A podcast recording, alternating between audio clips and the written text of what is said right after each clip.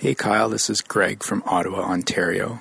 I moved to Nanaimo, BC this summer, and uh, I don't know anybody here, but uh, I just got back from one of many walks to the ocean and uh, just witnessed a beautiful sunset. Saw about four deer in the neighborhood tonight, heard a barred owl, and saw some river otters swimming in the ocean. So, um, yeah, just uh, enjoying the evening and I hope you do too. Thank you, Greg. You painted a very beautiful picture there. I hope that you are enjoying your time up in the north. You know, I had a listener send in a voice memo in the last podcast, and they incl- they included their Instagram handle, and they said, "Hey, if anyone else is out in Oregon, hit me up on Instagram. Uh, would love to connect." And I I really appreciated that idea because I wish I had a better way to connect all of you great like minded folks. And if you would like to send me a voice memo and include some kind of contact info in it, uh, maybe you could meet some like minded people, you know, who live in your town. It's been really funny. Um, I'm out here in Montana and I've been meeting a lot of cool listeners. And a lot of these people don't know each other, but they would be friends and they live, you know, 10 blocks away from each other. And it's like, hey, sweet, we both listen to the same podcast. We're both weirdos with the same interests. Um, so that's one way to connect up with other folks is just include your Instagram handle. And as always, keep the voice memos under one minute. And I'd love to play them. You can just email them to info at kyle.surf. And kyle.surf is where you can check out all of my articles. I'm pumping them out weekly, and I recently released one that's been getting um, a good amount of feedback on universal basic income. So you can head over, head over to kyle.surf click the writing section and see all of my work. Huge thank you to everyone who has signed up for my book club. We are on month three now, and we're going strong. Um, been getting a lot of good um, just good community building as I've tried to get more reading into my life. Um, the way it works is you sign up for a monthly subscription book club, and each month I give you, I send you a book that I love along with Santa Cruz Medicinal's CBD tincture, which I take most nights before I go to bed. It's kind of a a good little habit build. You know, you take the tincture, read a few pages of a book, um, and it's really increased my reading. Um, and this month for August, the book is Atomic Habits by James Clear. Man, it is fantastic. I finished it um, in about two days, and it's had a big impact on the way that I see habits and the way that I see um, change and how to apply change in your life. So, if you get value out of this podcast, a great way to support it is to sign up for the book club. And thank you to everyone who has done that. Um, it really does make a huge difference and allows me. Um, to prioritize this project, um, this podcast, you know, as a, a primary job of mine. So, thank you, everyone. Kyle.surf is where you can check that all out. And Santa Cruz Medicinals has been a longtime supporter of this podcast. You can head over to scmedicinals.com, type in the code name Kyle10, get 10% off all their products. They make everything from, you know, uh, facial creams to coconut oil. Um, I love their little tincture that they use, but they make everything, you know, f- from soaps to uh, to just all kinds of good good CBD stuff. scmedicinals.com. Secondly, I have a challenge for all of you. And you are a challenge accepting type of group. I know that. So here's the challenge for the week I want you to do a 10 minute workout. It's just 10 minutes. How hard could it be? You do as many reps as possible of 10 squats, 10 dumbbell snatches, 10 push ups, and 50 single under jump rope uh, jump ropes. And I'm going to include this in the description below this podcast. But this weekly workout is brought to you by RPM Training. They're a NorCal based active lifestyle brand founded on the idea that legit, purposeful, functional training is the foundation of a truly full and adventurous life. I've been using their workout gear for a long time. I use their workout shorts, and their jump rope is the best jump rope in the world. It will change the way that you think about jump ropes and workouts. Um, and you can head over to rpmtraining.com and get 10% off any product by typing in the code name Kyle10. Super simple. And if you want to complete this workout um, with me, you let me know. Um, all you need is a jump rope and a dumbbell. I've been doing a lot of these workouts on the road. Um, they're short, they're not super hard, but they help me maintain a base level of functionality. And that's really what I'm going for. I don't need to go get jacked, be one of these crazy CrossFit dudes. I just want to be able to go on adventures. And I find that even doing a 10 minute workout a day where I'm, you know, pushing it um, allows me to maintain that base level of fitness. So head over to rpmtraining.com, pick yourself up a jump rope, some workout equipment at 10% off by typing in the code name Kyle10. And finally, thank you to the Nell Newman Foundation for supporting this podcast. Nell Newman is uh, Paul Newman's daughter, the, the late Paul Newman, and she supports environmental and um, social nonprofits all over the world. She's a, a really amazing wo- woman. She was the primary funder of that comedy show, the Motherfucker Awards, that Chris Ryan and I co created.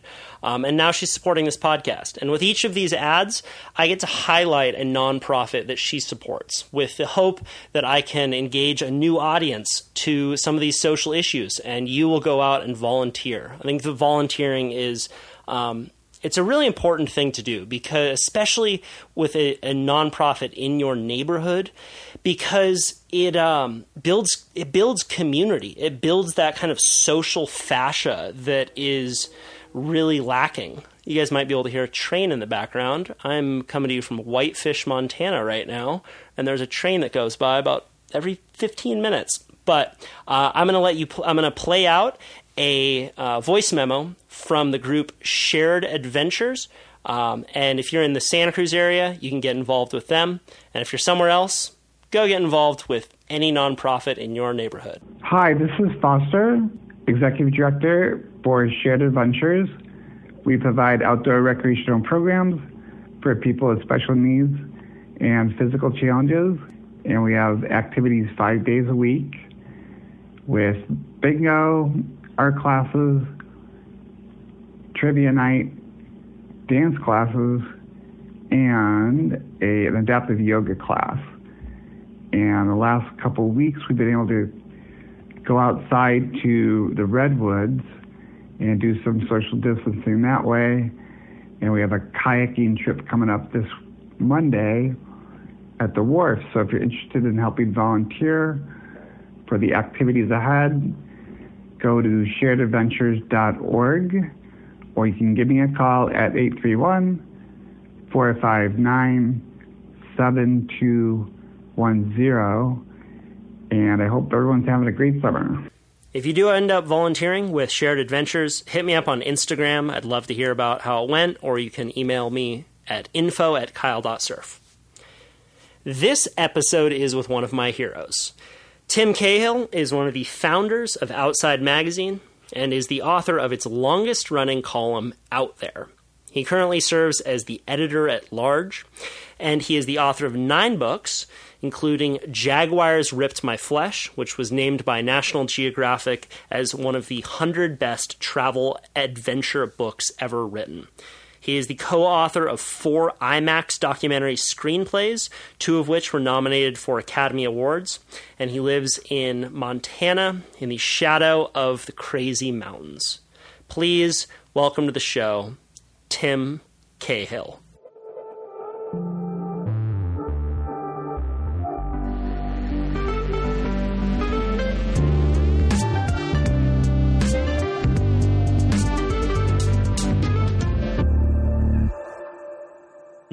Did you first meet Hunter S. Thompson?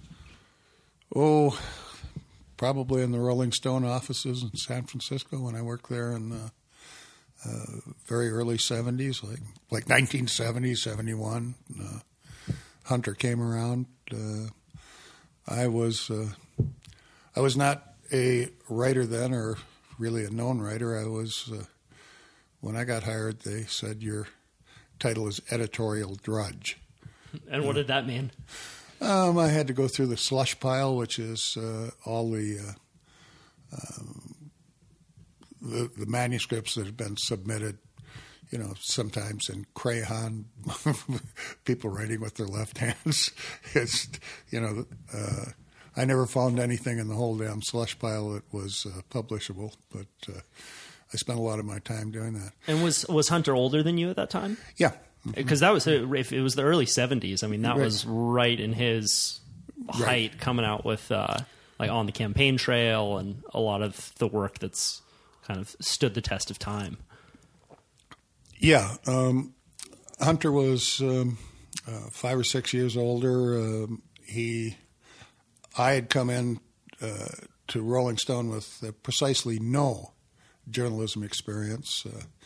Graduated from, uh, or got a master's degree at San Francisco State in uh, uh, creative writing. I thought I was going to write the great American novel. I ended up at Rolling Stone. Um, in those days, uh, journalism was journalism. It's uh, what you read on the front page of the paper or what you read in the editorial page. Um, uh, basically, argumentative uh, essays on the editorial page and uh, um, uh, just the facts, ma'am, on uh, the front page. Um, but starting at that time, there was uh, Tom Wolfe and Hunter and uh, some other people who did their journalism using the techniques of fiction. In other words, you carpent together a scene and then another scene and then another scene.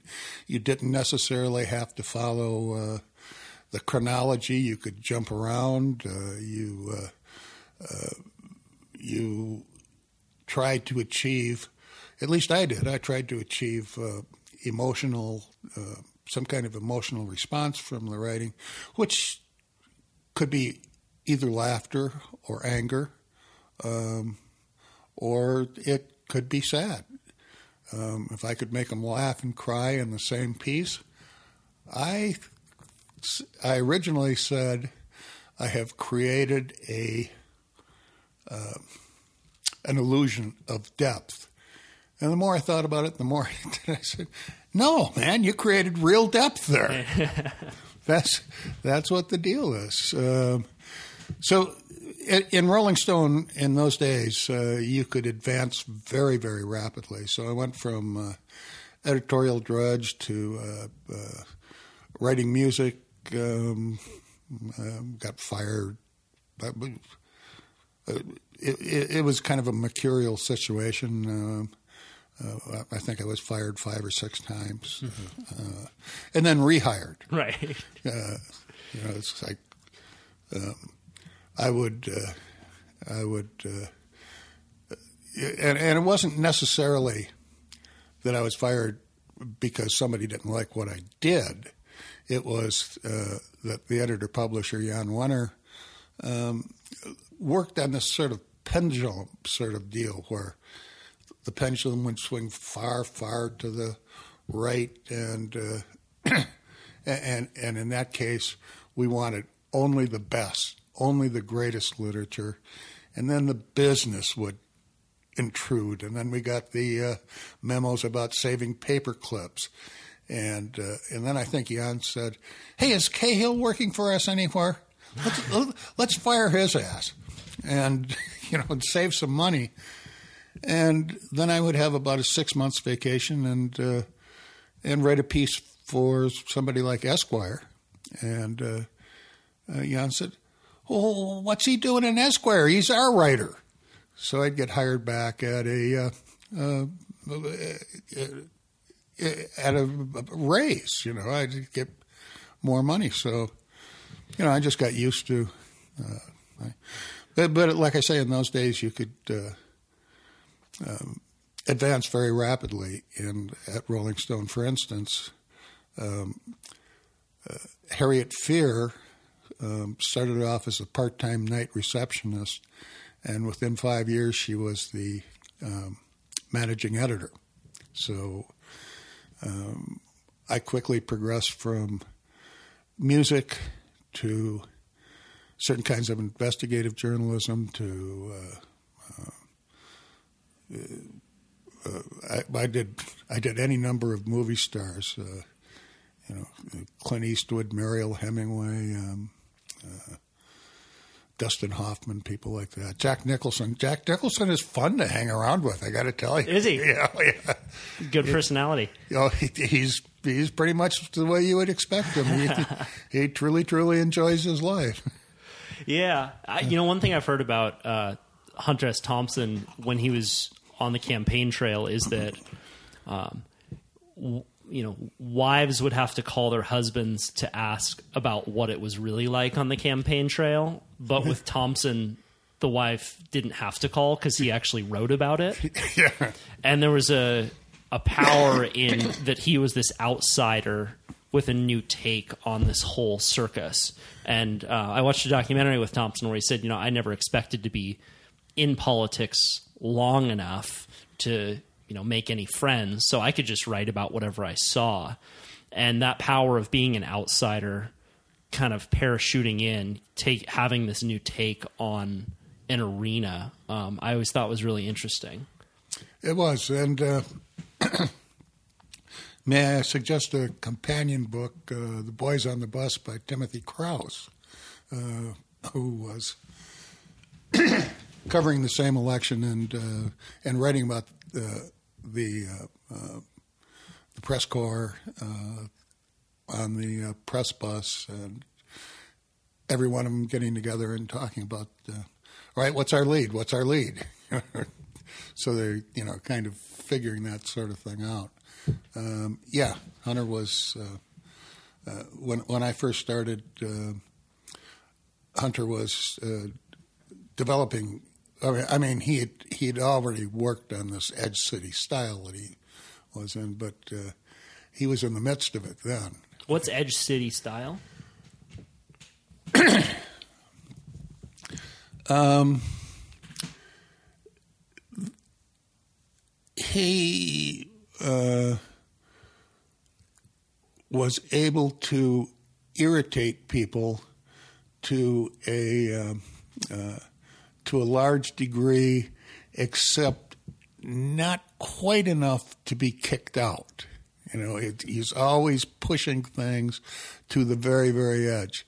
And I remember a time when I was at, this time I was doing uh, some politics, and uh, believe me, I was no good at politics. And I was doing uh, Senator Howard Baker, the uh, uh, the man who, uh, the Republican senator from Tennessee, who uh, asked, "What did the president know, and when did he know it?" And I was doing a uh, uh, a profile of him. I was in Tennessee. I was going to see him tomorrow, three o'clock at the, in the morning. I get a call from Hunter, uh, who has tracked me down to a motel somewhere in uh, in Knoxville, and uh, said give me Howard Baker's number right now.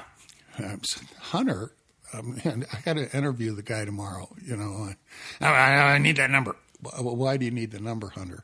Turned out that Hunter had said something uh, in an Edge City sort of way that uh, um, uh, Hubert Humphrey should be castrated and his testicles should be sent out on the tide so that uh, uh, there would be no more, uh, his, his, seed would be forever uh, gone. And, and uh, when that was quoted to Howard Baker, he said, Well, they ought to do the same thing to that writer.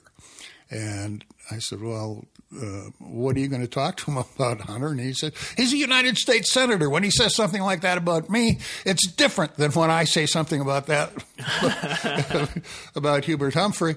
And, and uh, uh, at that particular time, I had to tell Hunter, geez, I lost his telephone number. I can't find it right now because I had the interview tomorrow morning. And I did not really want Hunter to excoriate him at 3.30 in the morning of the, the, before I went to interview. Uh, so you said that you're you're no good at writing about politics. Nah, Why do you think that is? Well, politicians have uh, stock answers, and they uh, uh, they answer those things, and they answer things very carefully. Um, I like talking to real people where uh, you just have a conversation, and, uh, and and they don't really cover up. I mean, even when I was doing such things as uh, interviewing movie stars, uh, uh now because of some of the interviews I did and other people did at the time, uh, you used to be able to hang out on set. You used to be able to talk to people while they were, uh, um, you know, working while they'd just done a scene. Um, you used to have long conversations. Now they bring a publicist with them, and the publicist slaps down a uh, uh a tape recorder, and uh, uh, and the answers are careful, or the publicist stops the subject from speaking and answers the question for you, and uh, that that got to be less fun too. But in the time that I was doing it, you could do just the simplest damn thing. So you would say, um, "Well, yeah, I, I, I, I know the I know you don't want to talk about the divorce thing. Nobody wants to talk about the divorce thing. Hell, I don't want to talk about mine. You ought to see what she did to me, man. She did this, she did this, she did that, she did that. And the natural response from almost anybody is, you think that's bad? Right. Look, she did this, she did that, she did that. I could get people to say things that uh, ordinarily they wouldn't say, um, uh, and that was my interview technique. Yeah, yeah, yeah be, be vulnerable yourself, and uh, then all of a sudden they'll start opening up to you. Well, and also writing and uh, reporting is about story, and if you tell a story, they will tell a story. And likely, um, you will be able to use that story. People remember, they don't remember your argumentative essay. They remember this happened, this happened, this happened, and this story frames my thought. Yeah, I mean, if I told you about my divorce, let me tell you. Yeah, I've I've found that there that uh, you know having this podcast for for four years, um, you know, an interview can go so well, and when it does, there's just this feeling of of connectedness and like mm. nourishment when you get up from one of those ones when mm. the guest can have some kind of insight that they didn't have before mm-hmm. and they maybe feel that you helped them get there it's a it's a real special moment. And I've and I've you know on some interviews that I've had I've found that I feel this kind of friendship forming as it's going. And and there's this real intuition of how far you can push it at certain moments mm-hmm. right? And if you push it too far or you take the conversation in a way that you know the maybe you ask them a question that they've had they've been asked a million times before you just see this glaze go over their eyes and it's a little bit like you know you were on a boat in the middle of the night out at sea taking a piss and you fall off and you just see the boat drifting away from you and you're you're screaming and shouting right? And uh, no. and no one's hearing you right? No one's hearing you and then all of a sudden time starts to move very slowly. Uh, back in the day when we used to have to do uh, uh uh, when when I would publish a book, we would go on a book tour, and I would, you know, so you would uh, get up in the morning and do Good Morning Cleveland, and uh, and then you would uh, talk to. Uh, a reporter for an hour. You'd have lunch with another reporter. You would do a radio show in the afternoon. Get on a plane and go to Detroit. Well, yes, uh, people always ask the same questions, and uh, and you got good at just pretty much stock answers. Uh, but I can recall doing those things where I where I would be I would just get the same question and I'd start giving my stock answer and uh, I'd say to myself, Holy shit, did I just say this to this guy or, or was that the last guy? Right. Yeah. yeah. You're you're actually not sure. It's like uh, you know going back on the market or something and like dating new people and you have to kind of give your like a first date is kind of an interview, right? Like this is check me out. This is who I am, right? And you're like, have I said this story before? right. to her. To her, yeah. To, to this one. To this one. not or, sure. or, is it, or is that the last one? Yeah. Right. Exactly. Yeah, it's a good um, maybe a good practice to try and have a new story every time to try and stay in that that present moment. And you know, I've heard you say uh, that you really gravitated towards adventure journalism because you were a lazy researcher. That's right. and that you by going on the adventure and putting yourself in some kind of mortal danger potentially you had to you know cross your t's and dot your i's a little bit more otherwise you might die in that underwater cave or on top of that mountain and i, I really like that because it's like I, i've always really gravitated towards this idea that you can learn everything through anything like my love very early on was surfing and I always saw it more than anything as a vehicle for me to be able to see the world and learn about new environments. Um, certainly wouldn't know nearly as much about meteor- meteorology if I Yeah. hadn't started chasing Micro meteorology. Exactly. Yeah. You know, you and you learn how to you learn social skills when you're on a trip, you know, in Mm-hmm. a different culture trying to get some local to show you where the new wave is and really the amount of skills that I've learned through that single pursuit have shaped my life. Um, and I always and I really liked what you said about that, you know, you need to do research if it if you have the incentive to do it. And by having some kind of quest while you're on that trip, it creates meaning. Like I've found that whenever I'm on a trip and I'm just, um, you know, ambling about with no real reason for being there i tend to get depressed pretty darn quickly, and it tend to be funneled into those areas of the city that aren't real. You know, they're the the ones for tourists. But as soon as I get on some quest or some story, new alleyways open up, and it tends to feel a lot more meaningful. Yeah, you. Uh, it, it's it's always good to do as much research as you possibly can. Um, read the very latest uh, things that have been written about that particular place, and then if it turns out that uh, uh, you know there's something that everybody notices, that's something that you don't need to notice. You will go try to Yeah. go um, a little bit deeper, and also um, there in doing these sorts of things, um, you you train. I have to. I had to train to do uh, a lot of things. Um, for instance, uh, uh, we took a rope and threw it off of uh, El Cap and uh, anchored it up there and climbed the rope and and then rappelled uh, the rope. That's uh, a pretty damn long rappel. Uh, it's a pretty damn long climb as uh, as the thing would have it, and I um, uh, uh, I'd practice that for uh, those those skills for quite some time.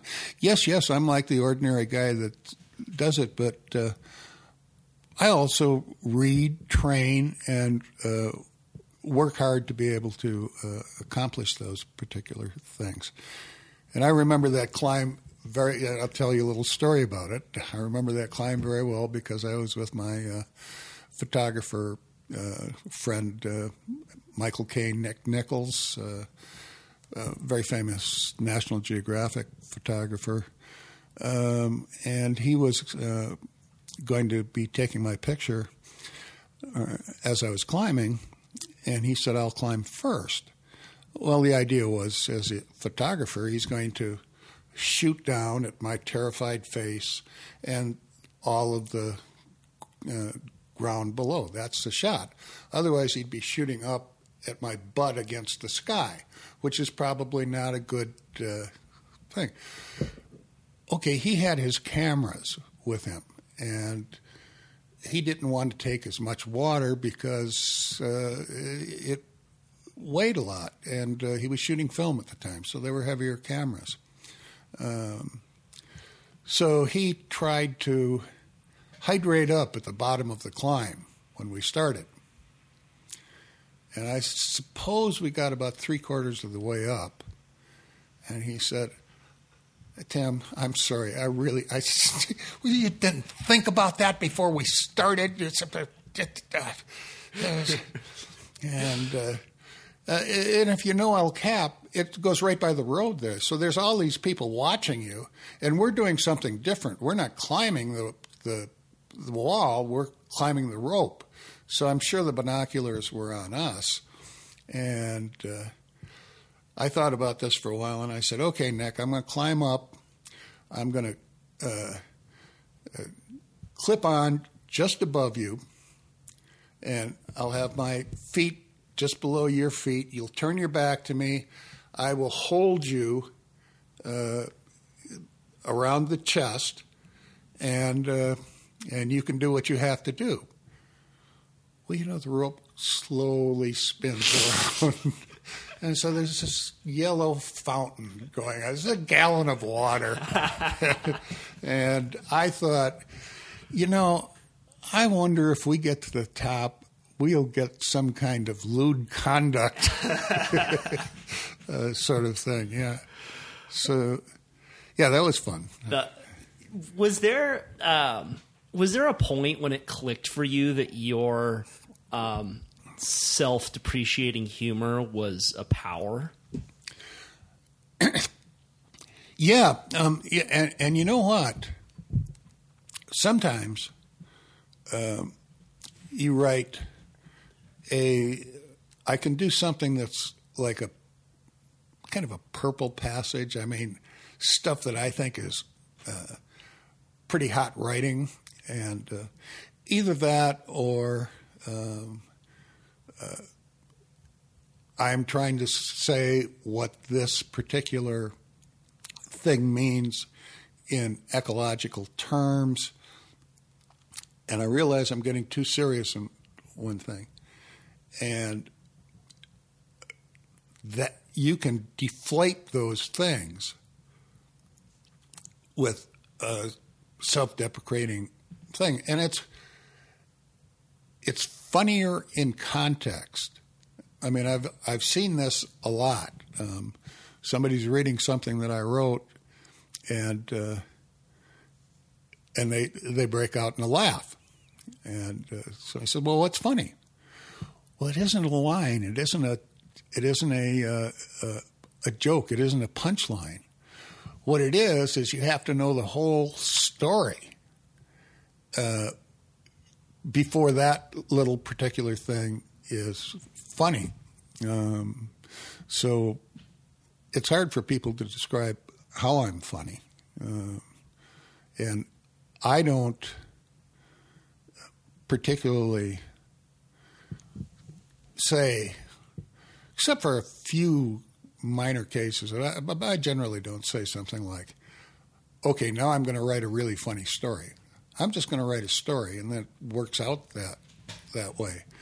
And usually, the the break comes when I realize I've been too dense, too encyclopedic, too um, uh, too purple, or maybe a, a, little bit too preachy. And uh, at that point, you need a break, uh, and I need to bring you back into my uh, um, into my guidance. I, what I'm doing when I'm taking you on a trip is I'm taking you by the hand and I'm guiding you gently into this uh, thing. Yeah, yeah. I've um, I interviewed a comedian once named Brian Callen who said, um, "Don't try and be funny."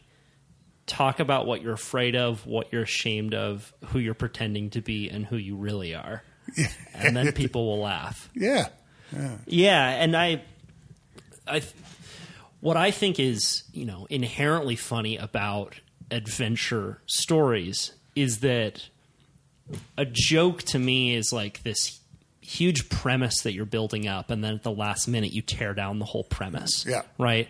And adventure. You know, you before this podcast, you showed me this old book, Men's Adventure magazine, and it's you know Aquaman with a knife, you know, battling the the octopus, you know, and it's and it's seen as heroism um, and bravery, but there's something inherently funny to me about taking on this adventure as a wuss or you know Yep. all of your missteps along the way, which is such a a, a more honest approach to I think anyone's experience, but most people are terrified to talk about that experience. Um, but by just giving them permission to laugh about the fear in the face of nature, tends to be ripe with humor.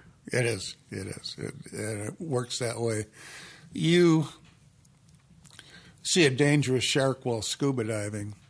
Um, in those men's adventure magazines, uh, which were all fiction, of course, uh, uh, your uh, your job was to pull out a penknife and battle the uh, uh, shark to death with great gouts of blood.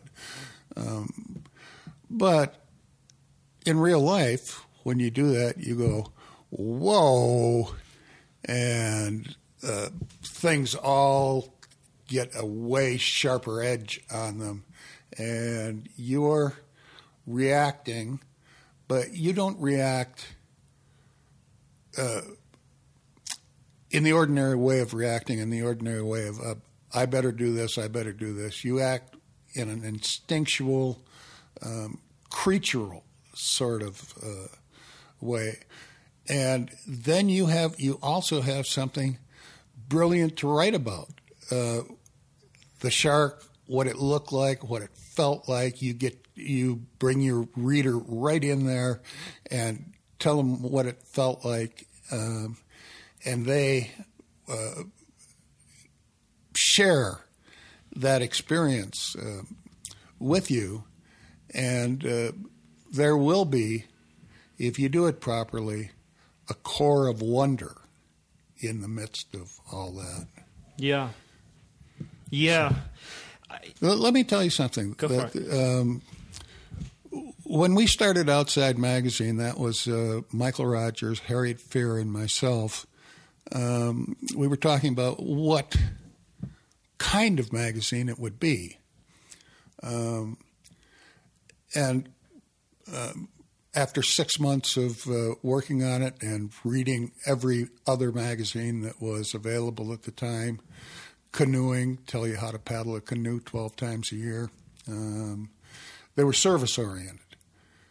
What about a magazine that was literate, literate writing about the out of doors? Uh, American literature is rife with uh, out of doors things from James, Fenimore Cooper and uh, uh, Herman Melville and Mark Twain, Faulkner, Hemingway. Um, and the stories in Man's Adventure, Adventure for Man, Man's Testicle, they were not serving that thing very well. They were fictional stories, or at least I assume they were, because um, the uh, uh, um, the people often had to battle bloodthirsty penguins at the North Pole, and uh, as we all know, there's no penguins at the North Pole. In fact, there's nothing there except ice. Uh, I went swimming at the North Pole, by the way. Did you? Yeah, yeah. Um, and then in the men's magazines, uh, uh, there usually was um uh, the men uh, who were adventuring um, always ran into nymphos. Uh, the, the the jungles and the mountains were um, infested by women suffering from this provocative disorder, and uh, um, also rhinos. There were rhinos every, pretty much everywhere. So it was uh, uh, Bruce J. Friedman, who edited some of those magazines, uh, wrote a book about uh, what they're called the post-war pulps. They had names like Saga, Argosy, things like that. Uh, Man's Adventure, uh, and title of his book was "Even the Rhinos Were Nymphos." So anyway, well, uh, we, we, were, we were starting this magazine, and I said, yes, literate writing about the out of doors. Uh, uh, great. Um, maybe we could do an adventure story. And uh, my compatriots, Harriet and Michael, said, yeah, but those are subliterate stories, Tim. Uh, you know, they, they, I said, well, um, you know, we don't need Superman. Uh, Superman is no fun as a story. He can leap tall buildings in a single bound. What's this mountain going to mean to him? Um, we need somebody who's can write a coherent English sentence, who is uh, uh, uh, perhaps easily frightened, um, a bit of a doofus, uh, and uh, put him at the bottom of that mountain, and then you'll have some drama. Then you'll have a story. And uh, they still did not, they still saw uh, outdoor adventure as something being in the realm of uh, these men's adventure magazines. Uh, but they said, okay, Tim, you give it a try. And uh, so I did. And actually, it turned out to be some of the more uh, popular stories in the magazine. Yeah. Funnier, funniest ones too, I'm sure. yeah, because I was never, never, never as uh, uh, as skilled as I hoped I might be right. thing. But but you know as well as I do that you do have to train for them. You have to know what you're doing.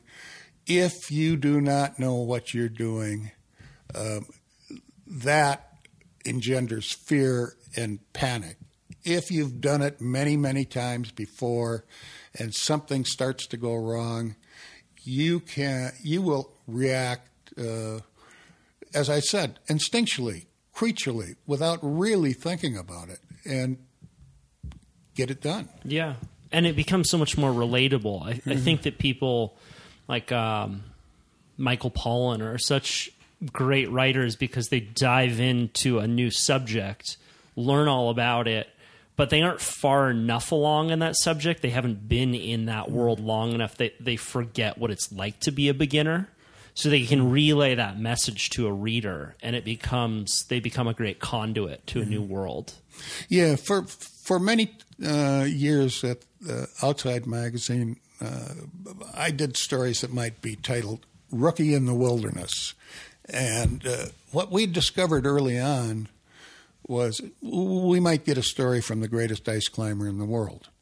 Um, that's great, but the, the, person has spent all his or her time uh, becoming the greatest ice climber in the world, and it's uh, maybe they can write, uh, but they're writing for their peers, for other people who are great ice climbers whereas most of our readers probably weren't great ice climbers, wondered what it was like to do it. So it turned out that you would take me and I could write from the beginner's thing and uh, and then do a bit of ice climbing and then watch the greatest ice climber in the world and tell you where you would have to go to uh, uh, do that kind of thing. So, ten years of rookie in the wilderness, and then then it turned out that. Uh, I wasn't a rookie anymore. Yeah. I knew too much. Right. Yeah. yeah. You have to do some forgetting, right? Which is a great, uh, you know, the Zen mind, beginner's mind, right? right? There's something to that. There is. Yeah. And I've, I've always found that by like doing new sports constantly for me or just new activities that I suck at and kind of hurling myself into new worlds. It allows me to kind of keep a, a more fun, more fun and zesty approach to a sport like surfing that I've been doing mm. since I was like 10 years old. Mm. Um, keeps the newness alive and, and keeps me young. Um, you know, you from the outside, you and how, how do I frame frame this question? You know, there's what people see of your life, which is this great adventure story. You know, you've mm-hmm. done a road trip from Tierra del Fuego up to Alaska. You've mm-hmm. been with the mountain gorillas in Virunga and everywhere in between. Um, but there is a lot of sacrifice that comes along with that commitment to this life. Um, and it's a the reason I'm really happy to be talking with you is because it's a life that I identify with. Um, I I feel that going on adventure is for me a, an internal pursuit, and I I really get something out of it. And those that when I put myself in a place where I'm really scared up against the natural world, it really charges me up and nourishes me. Um, but I also have been on plenty of adventures where it's just a huge, crazy adrenaline rush, you know, chasing big waves around the world. And then I come back and I feel totally depressed and exhausted and low. And I, I have to ask myself, you know, what was that all for if I feel this huge dip in energy right after the adventure, right? So I am asking myself that question that you know you've asked yourself for quite some time like what does it all mean? Is it just this adventure circuit or is there something deeper? Because whenever I've been in periods of my life where I'm I am in one spot for too long, um, and starting to live a life that feels a bit too cookie cutter, I feel super constricted, uh, and kind of like I'm wasting life. And I've, you know, ultimately am searching for um, nourishment and love in odd places. if in all the odd places. in all the odd places, you know, through through nature, you know, through through adventure. Um, and I'm wondering if you can kind of speak to that, speak to that sacrifice and loneliness and and finding meaning in um, ways that most people don't through a life that most people don't get to live. Well, um, one of the one of the things I do is uh, I, often, I often travel alone, um, and uh, as a journalist, uh, it's probably hard for people to believe that uh, I'm I'm pretty shy and introverted, and uh, but we're social beings, and when you're alone you tend to want to meet and talk to other people. Uh, you want some human contact, and that forces me to uh, have some contact with uh, uh other people. And um, I've kept in touch with lots and lots of people um, all over the world, and but. Um, I don't know. I don't know. Some sometimes I'm. Uh, uh,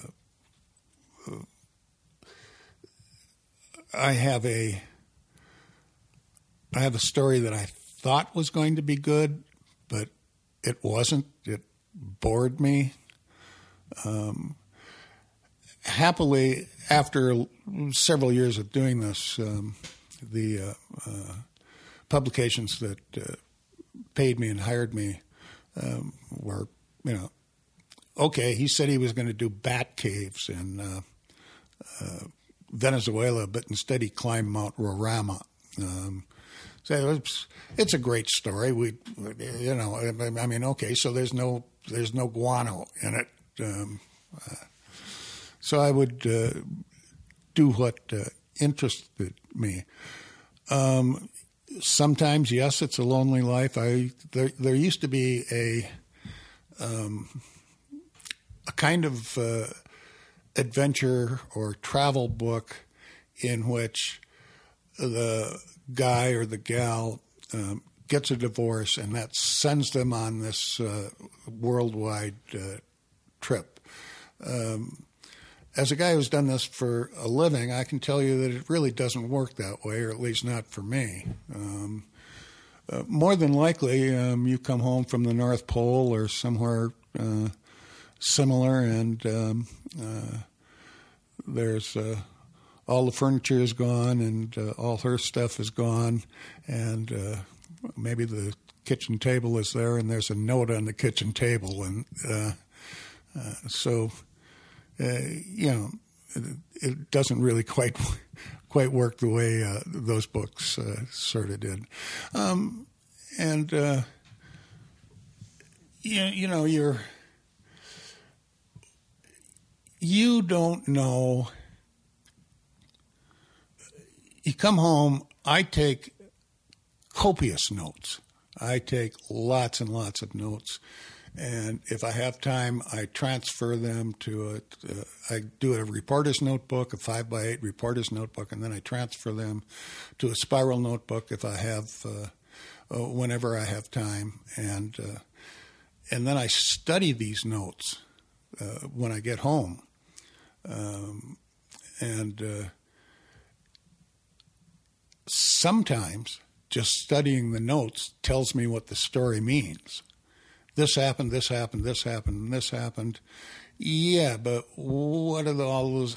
Put them all together. What does it mean? You know, uh, so that's a uh, that in, in in some respects that alienates you from the person that you are living with because you are still um, in Tanzania in, in your mind.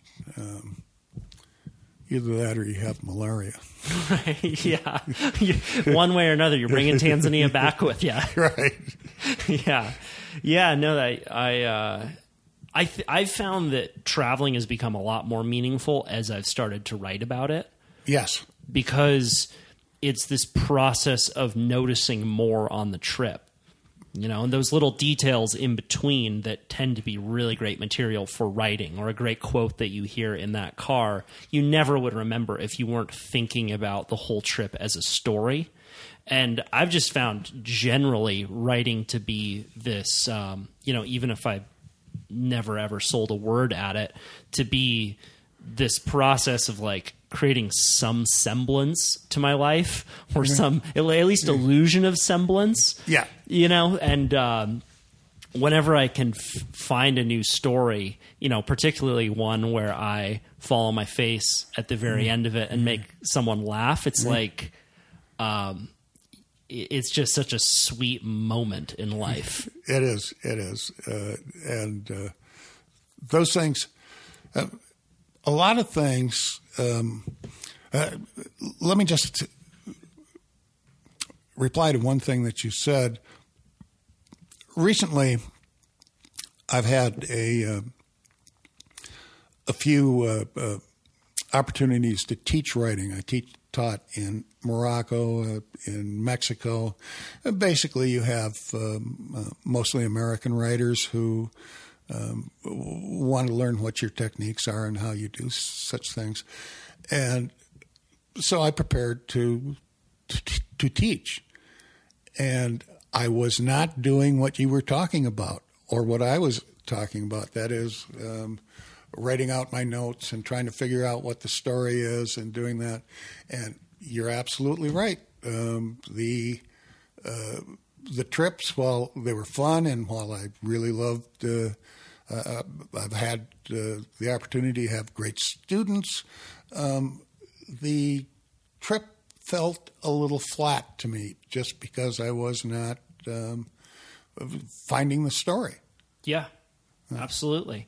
Do you when you're on a trip, just from a technique perspective, how do you take notes? Uh, Do you just keep a notebook with you at all times? And are there any other general techniques that you use on the road that have been especially helpful for you? Yeah, I use uh, uh, I use five a genuine uh, a five by eight notebook. Um, it's called a reporter's notebook. You can get them in any Staples or anything like that. Uh, get a whole bunch of them. They're about seventy pages. Um, I write uh, uh, on one side only, and then as I think about, see what what'll often happen is something will happen, and you write about it, and you'll say, "But I wonder why that happened." A little while later, you'll say, "Oh, because this, this, and this," and so I go back and I write on the back part of the page. Oh, so you'll keep one page blank Yeah, at at any point to kind of like the first is the what and the second page is the why. Yeah, yeah. And uh, then I take a uh, on expeditions, for instance. Um, uh, I will volunteer to cook dinner. That's the longest, uh, uh, you know the, the most complicated meal and the most. Uh, but I'm really best in the morning taking my notes. So if somebody's doing breakfast and stuff, I have an hour or so to transfer my stuff from the reporter's notebook to the uh, uh, to the big spiral notebook uh, that I have. And I was very delighted to, to be on a panel with uh, my hero, the late Peter Matthiessen. Yeah, uh, that's uh, my, my friend Chris Ryan who wrote that book civilized to death that i just gave you said that his his one of his favorite books of all time was at play in the fields of the lords yeah that is that is a that is a great book and uh, and and for peter actually hilarious you know it's a peter uh, was uh, uh had the um, capacity to to make you laugh sometimes uh, in his later writing, he did not do that as much. But yeah, uh, at Play in the Fields of the Lord is a, is a great book. But um, he also um, used a reporter's notebook and uh, and a spiral notebook. Now, it, it, Peter and I were often in places where obviously there's no electricity. You know, you're not using a computer. You're not using any kind of uh, um, mechanical uh, device. Uh, on that long trip that I took from uh, Tierra del Fuego to Prudhoe Bay, Alaska, in 23 days, 22 hours, and 43 minutes, the world's record. Congratulations. um, I found that it, the roads were a little bumpy for notes, and I uh, uh, I read my notes into a tape recorder, and uh, when we eventually got them typed out, there were something in the neighborhood of 850 pages wow. uh, that I had to work with.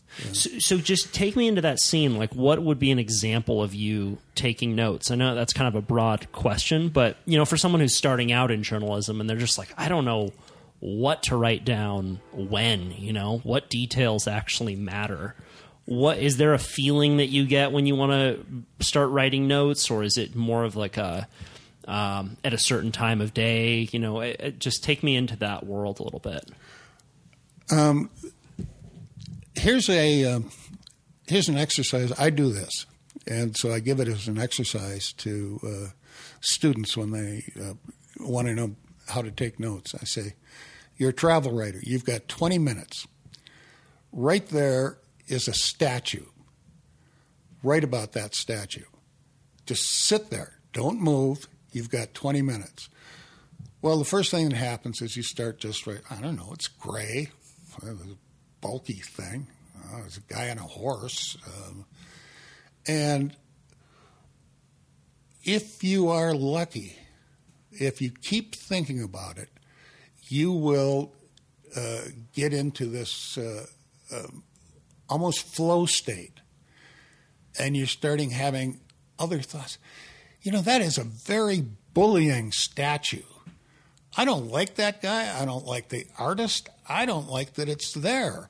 And then look at this. Look at these buildings all around him. I mean, they're falling apart. Are they made out of? Uh, well, how how do they make cement here with lard and sand? I mean, geez, and things will go off. But you you have to start um, by writing writing about something, and then eventually uh, you get into this. Uh, I call it a flow state, uh, and and when you do, uh, things are going to occur to you, and uh, um, so yeah, that's my technique. Yeah. Also, um, uh, when you're doing this, you.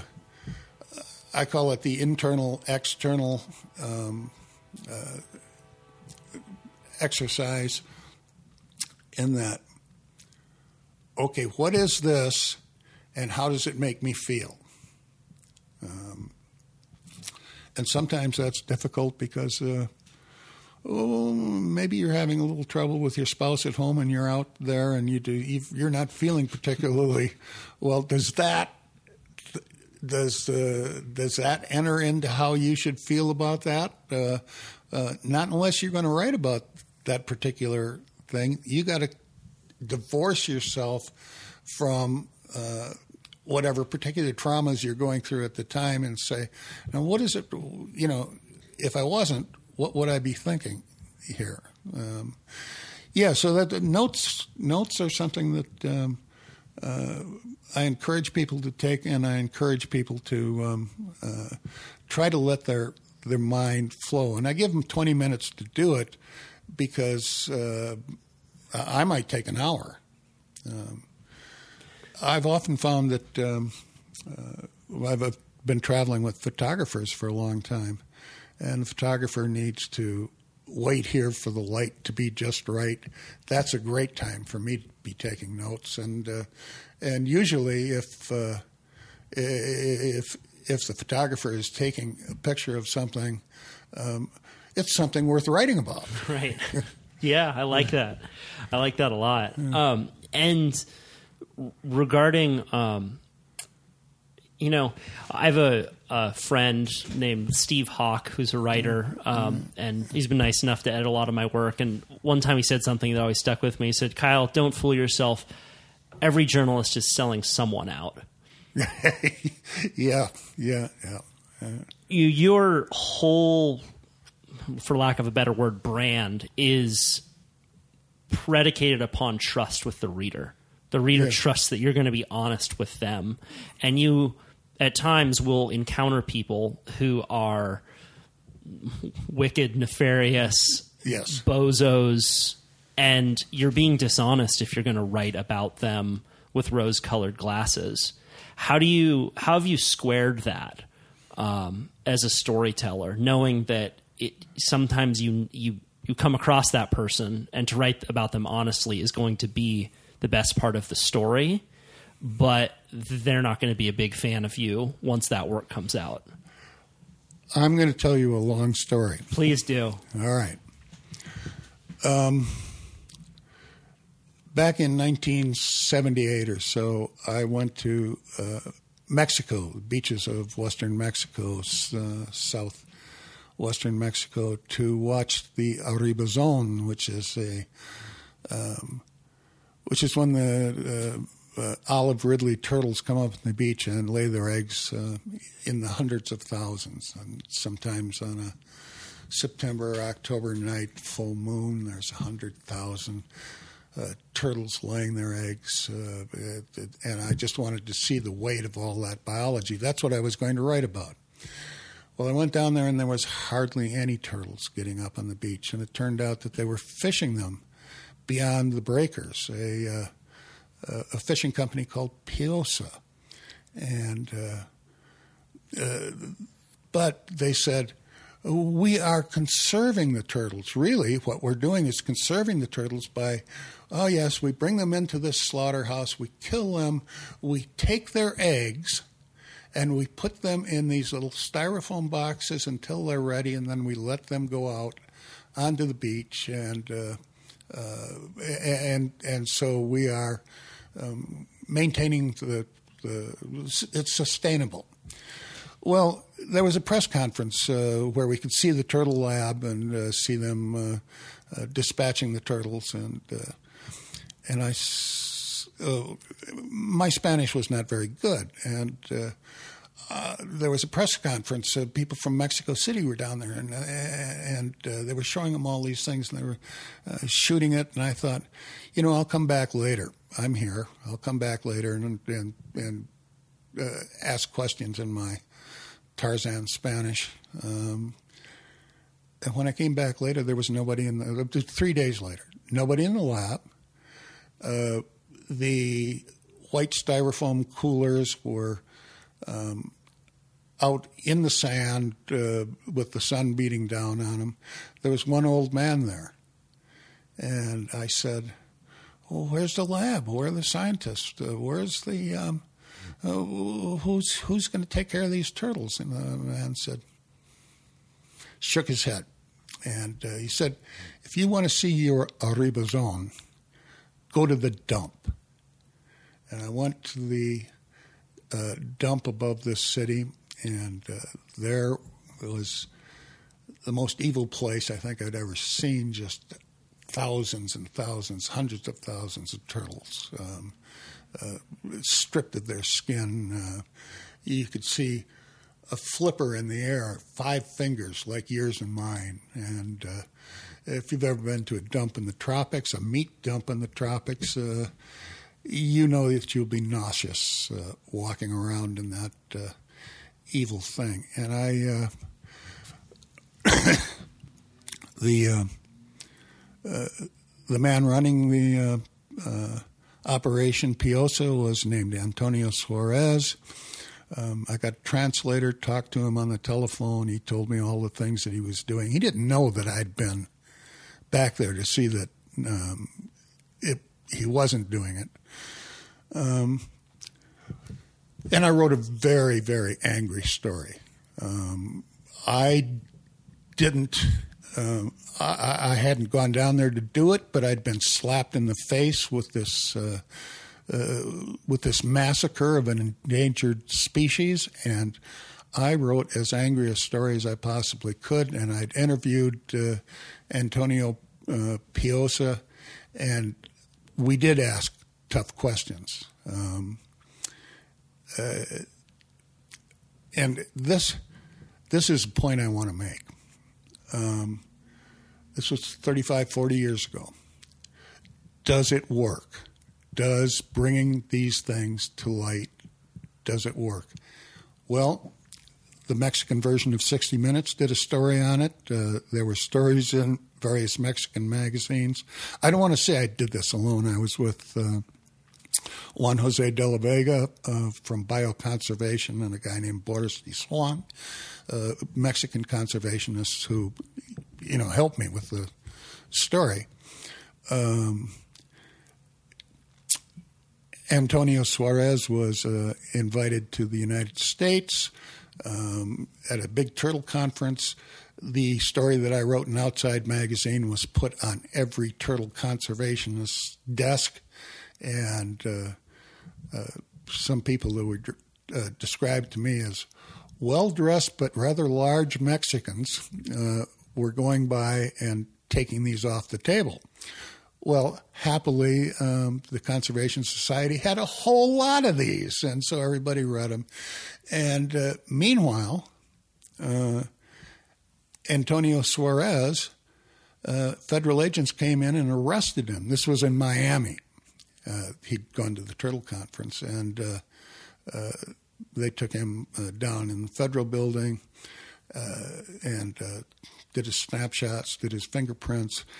Now, what had happened is that the uh, federal, uh, the feds, were getting all this Mexican uh, green turtle. At the time, it was um, uh, the time it was legal to sell green turtle in the United States, uh, Mexican green turtle, and uh, this was labeled green turtle. This was before DNA, but you could do a microscope, and the feds said there's not that many green turtles in all of Mexico. So where is this coming from?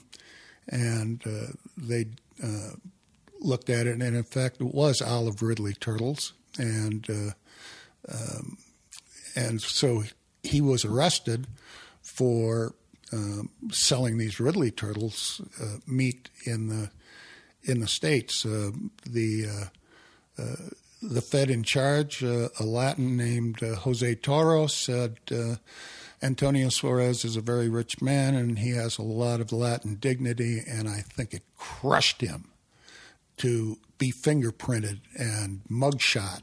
Uh, he uh, he immediately fled back back to Mexico, um, but things had changed.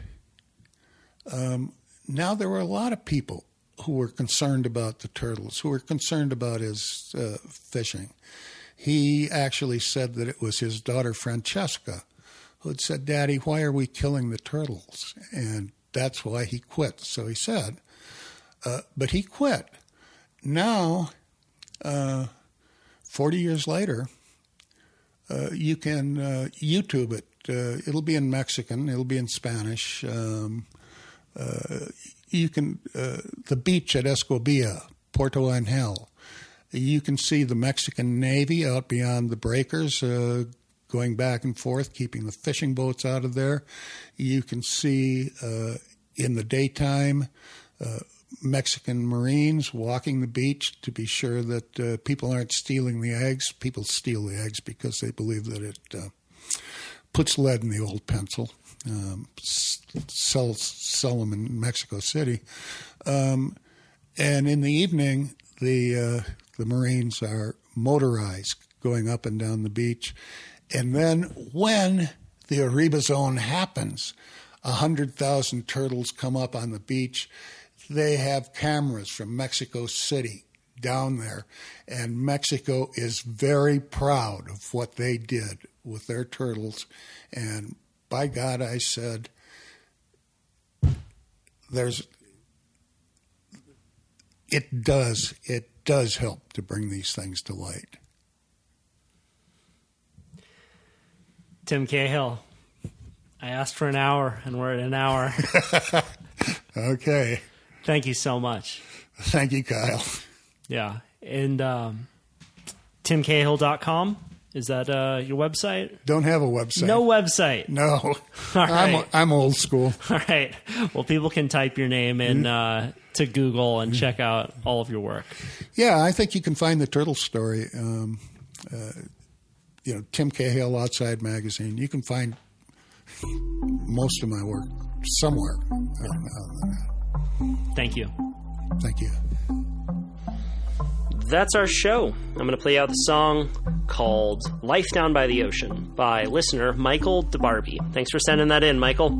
If any of you are musicians and you want your music played at the end of this podcast, you can email it to info at kyle.surf. Info at kyle.surf is also where you can send those voice memos. And my website, kyle.surf, is where you can check out all of my articles.